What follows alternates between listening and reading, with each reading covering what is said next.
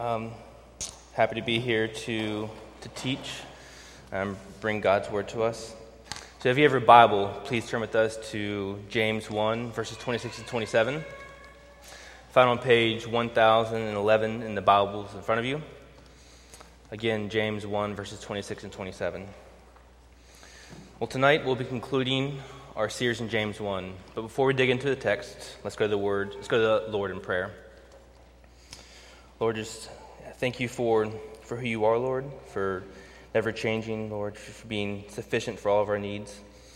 I pray that as I present the, your message, Lord, that you would speak through me, um, that we be encouraged and edified as a congregation. In Christ's name I pray. Amen. So, if you were asked how Christians worship their God, what would you say? Would you say Christians go to church? Sing songs, read their Bible? Anything else? While these things are good, we'll see in our text tonight, James seems to think God wants something more. Let's read our text for, text for tonight, starting in verses 26. If anyone thinks he's religious and does not bridle his tongue, but deceives his heart, this person's religion is worthless. Religion that is pure and undefiled before God the Father is this to visit orphans and widows in their affliction and to keep oneself unstained from the world. So, our big, idea, our big idea for tonight is this pure religion before God is seen in all we say and all we do. Pure religion before God is seen in all we say and all we do. Well, to start off, I think it'd be helpful to know what religion is. Merriam Webster defines religion as the belief in and worship of a superhuman controlling power, especially a personal God or gods.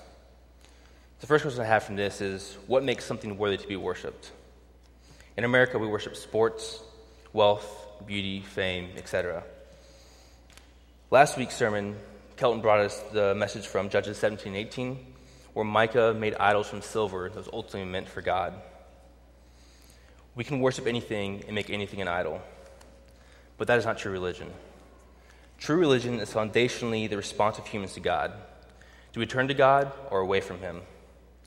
Jesus, the Son of God, came to earth and will save all those who call upon his name for forgiveness.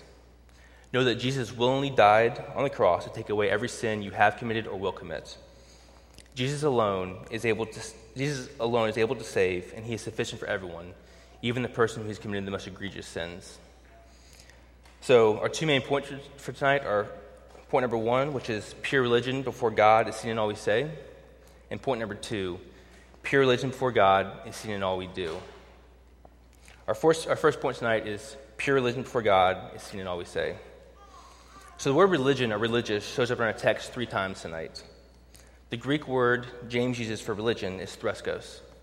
It is only used four times in the entire Bible twice here, once in Acts 26, and once in Colossians 2. Threskos means ceremonial public worship, rituals, or routines. Threskos can be better grasped if we understand it is different from eusebia. Eusebia means godliness, and that's talking about the heart. So if someone thinks himself to be religious, in the sense that he's carrying all these religious acts or formalities, this person is deceived to think their, their religion is worthless. Do you see this? Outward religion without a heart that is actively being sanctified reveals that the religion is useless. Jesus in Matthew 12 34 says, for out of the abundance of the heart, the mouth speaks. If we primarily speak deceit or evil things, we reveal that our heart is not of the Lord. Professing religion and having an uncontrollable tongue is a way of deceiving oneself. The average person, get ready for this, speaks 16,000 words a day. 16,000. That's a lot of words to speak. That's enough to make a 45 page book per day. Personally, I know that I would not want to have that book stored in the Library of Congress for all, all to read. Can you imagine people reading the book titled The Memoirs of Grant Benton, The Supposed Life of a Christian? The words you wish you could take back, the words you wish never said. But it's one thing if you're representing yourself. It's an entirely different thing if you're representing a person in a position of authority, and more importantly, God. Just think of the consequences. If you, as an ambassador of the U.S. government, go to another country representing the U.S. and flippantly say vulgar, demeaning, inappropriate things, the words you use are what is the country perceives as what the U.S. government is saying about them. I, so a story, so I, along with a couple of friends, went to the beach a couple weeks ago and got on the topic of marriage. While we were driving down there, after a few different thoughts were thrown around about marriage and about once you're married, you're married for life because it's a contract you made between two people, this person who is telling this, letting the thoughts be known, wasn't a Christian. I was then asked if having an affair is really a bad thing. Started to say it's a terrible thing, not only because you're breaking a, a, an oath you swore before another person, but more importantly, it's because you're breaking an oath you swore before God. We know that the Bible very clearly talks about keeping the marriage but undefiled, which is found in Hebrews 13:4. But before I get the first legs of my sentence under me, I was immediately shot down by the person who said, "Oh, I know a lot of Christians who have done and said filthy things. So just because you're a Christian doesn't mean you're moral." I was caught off guard by that, that comment and, and simply said, I'm, I'm sorry to deal with that. There are a lot of hypocrites out there who don't represent who God truly is. In that moment, even now, my heart hurts. God is not, so, and by that person being told that, it makes God, it makes not only them hypocrite, but also makes God a hypocrite. Uh, their impression of God. There's no difference between a Christian and a non Christian. Our words reveal our true nature. If this has been me, I'd like to apologize as well. Know that we are ambassadors of Christ, and everything we say and do is perceived from an unbeliever's view as what God condones. Everything we say is seen before the eyes of God. So, if we were to post everything you or I have said this year, month, or just today on the screen behind me, what would our words reveal about us? What would be the content of our texts, emails, tweets, or those social media posts? What words would our coworkers, friends, family, and use to describe us? So, do your words move people to holiness, or do they point away from God? Going back to Matthew 12, Jesus tells the crowd that a tree is known by its fruit, either good or bad. Jesus continues to say, How can you speak good when you are evil? For out of the abundance of the heart, the mouth speaks. I, Jesus is speaking, tell you, on the day of judgment, People will give an account for every careless word they speak. For by your words you will be justified, and by your words you will be condemned. So, to summarize our first point, our words should reveal that we're a Christian. If we don't bridle our tongues, we deceive ourselves and others what it means to be a Christian. We have all had someone, to include ourselves, who has said one thing but done another. This leads us to our second point tonight, which is pure religion before God is seen in all we do. Widows and orphans were among the most poor and disadvantaged people in society. Without help from others, they were doomed. Therefore, James brings us into our text knowing that they need the most help from Christian brothers and sisters. The first aspect of this verse is to be taken literally. We should physically take care of orphans and widows. Some of us at the church have and are currently doing this. Other week, we heard a testimony from Dean about she helped Arlene a widow two hours away. Arlene was moving into an assisted living facility and had to get rid of a lot of stuff. Additionally, Arlene was beginning to go blind. In order to sort through all of her stuff, Dean had and decide what she would keep, toss, or give away. Dean had to bring each item to Arlene and allow her to touch it. Let's pause here for a second. Now, whether a person is a widow or a widower or not, their children or other family members should be the first to reach out to them and, and help them. I think it's good for children to help their parents. But if that person's children or family doesn't live close by, they don't have any family, the church should be the first to reach out and help them. This can be anything from helping out with a physically, physically demanding project or simple as a, call or visiting them. A simple five to ten minute phone conversation can be extremely, extremely impactful. After all, who doesn't want to be thought of, cared for, or loved. I think we should praise God how Dean was a blessing, blessing to Arlene. But as Arlene was a member of a church two hours away, it should have been that church's responsibility to take care of her. We as a church should find ways to begin help others in our church and community who can't help themselves. Additionally, there are several members who have adopted orphans, other members who are foster parents I think there are numerous ways we as a church can care for widows and orphans in our church and community. The second aspect of this verse is, is to be expanded to show hospitality and love to anyone who is in need. Buying a meal for someone who is homeless, opening up your home to someone who is in financial need, or simply checking in on someone are just a few ways we can live out the verses James is telling us tonight. While I think your church does a good job of loving one another, we can always improve. The use of the DRBC Google group, the meal calendar, community groups, and others help us care for one another. I know I was personally blessed by this when I had multiple surgeries. Having people check up on me, drive me to the hospital, drive me back from the hospital, make me meals was extremely impactful and encouraging. So I would encourage you, if you aren't already, to find ways to serve older saints in the community and congregation, orphans, those who are underprivileged, or anyone, especially in the church, who needs help. If you don't know how to go about this, please reach out to Jeremiah Holston, who'd be happy to help you. As James goes on to say in chapter 2, faith without works is dead. James states that faith in Christ should move us to good works. After all, Christ did good works. He gave sight to the blind, cleansed the leper, fed the multitudes, and most importantly, died for us. Christ is blameless before God and was our propitiation by willingly laying down his life and taking our sins upon himself, justifying us so that all who call upon Jesus will be righteous in the sight of God. So, are you doing Threskos without Eusebia? Are you doing good works to make yourself feel better and get the attention of men? Or are you doing good works because you look to Christ and are moved to glorify his name? Before we move, move on, we should be aware of the tangible needs within our church.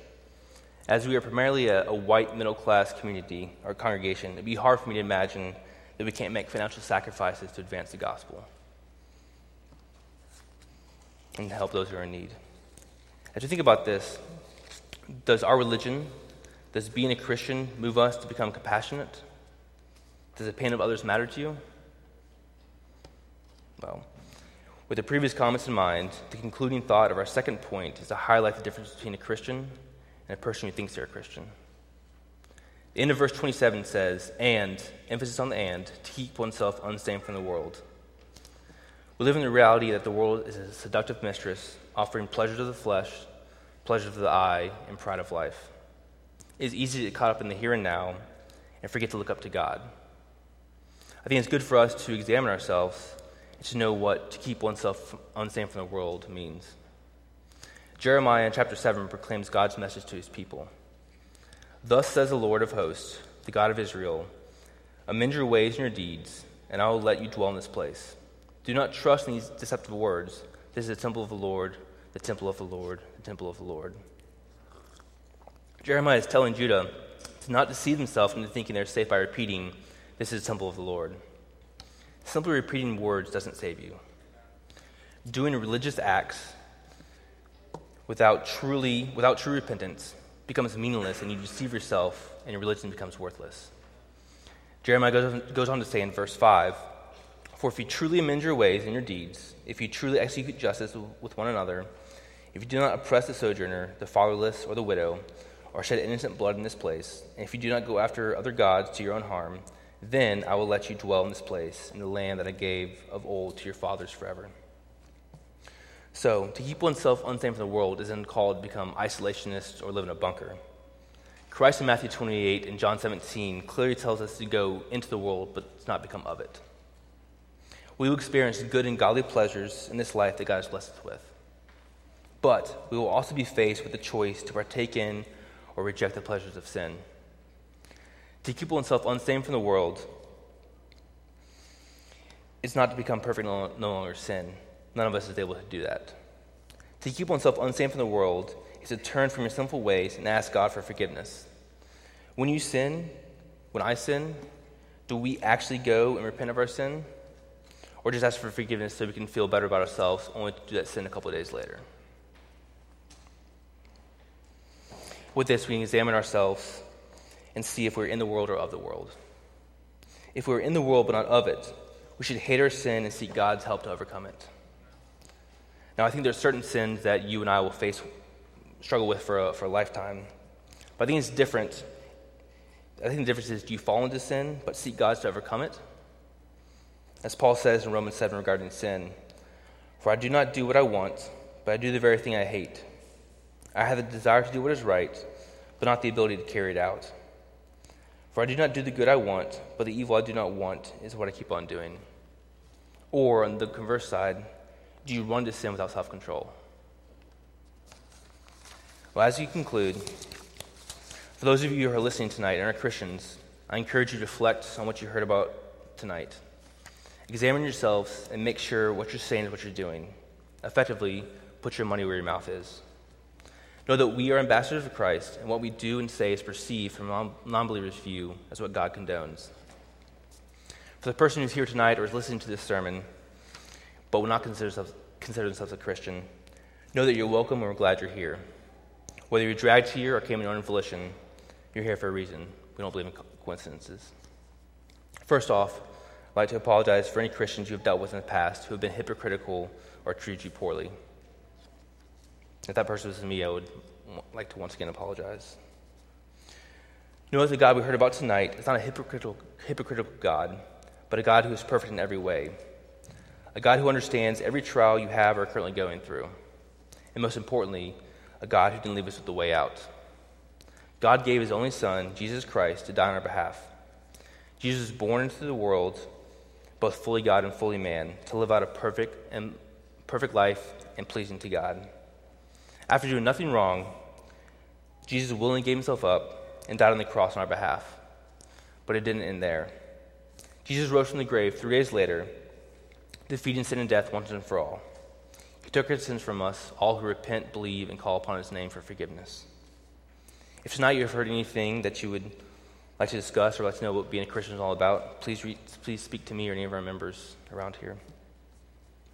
Before we pray, I just want to once again encourage the congregation to reflect on what you heard tonight. As you go out into the workplace or school, look for ways you can show people the gospel. Go out of your way to help someone, to love someone, and to make the name of Christ known to someone. And remember, by not watching our tongues, we let our careless actions or, or words destroy our witness. Let's pray. Lord, thank you for just for your for your grace that is sufficient for us, Lord, for your death to just yeah, be sufficient for us. I pray that we would be Christians who represent you well, Lord, that through our actions and deeds, others would come to know who you are and we be brought to the saving grace of your name. Yes, I just pray as we go out to the work week in school that we would just represent you well. Name I pray. Amen.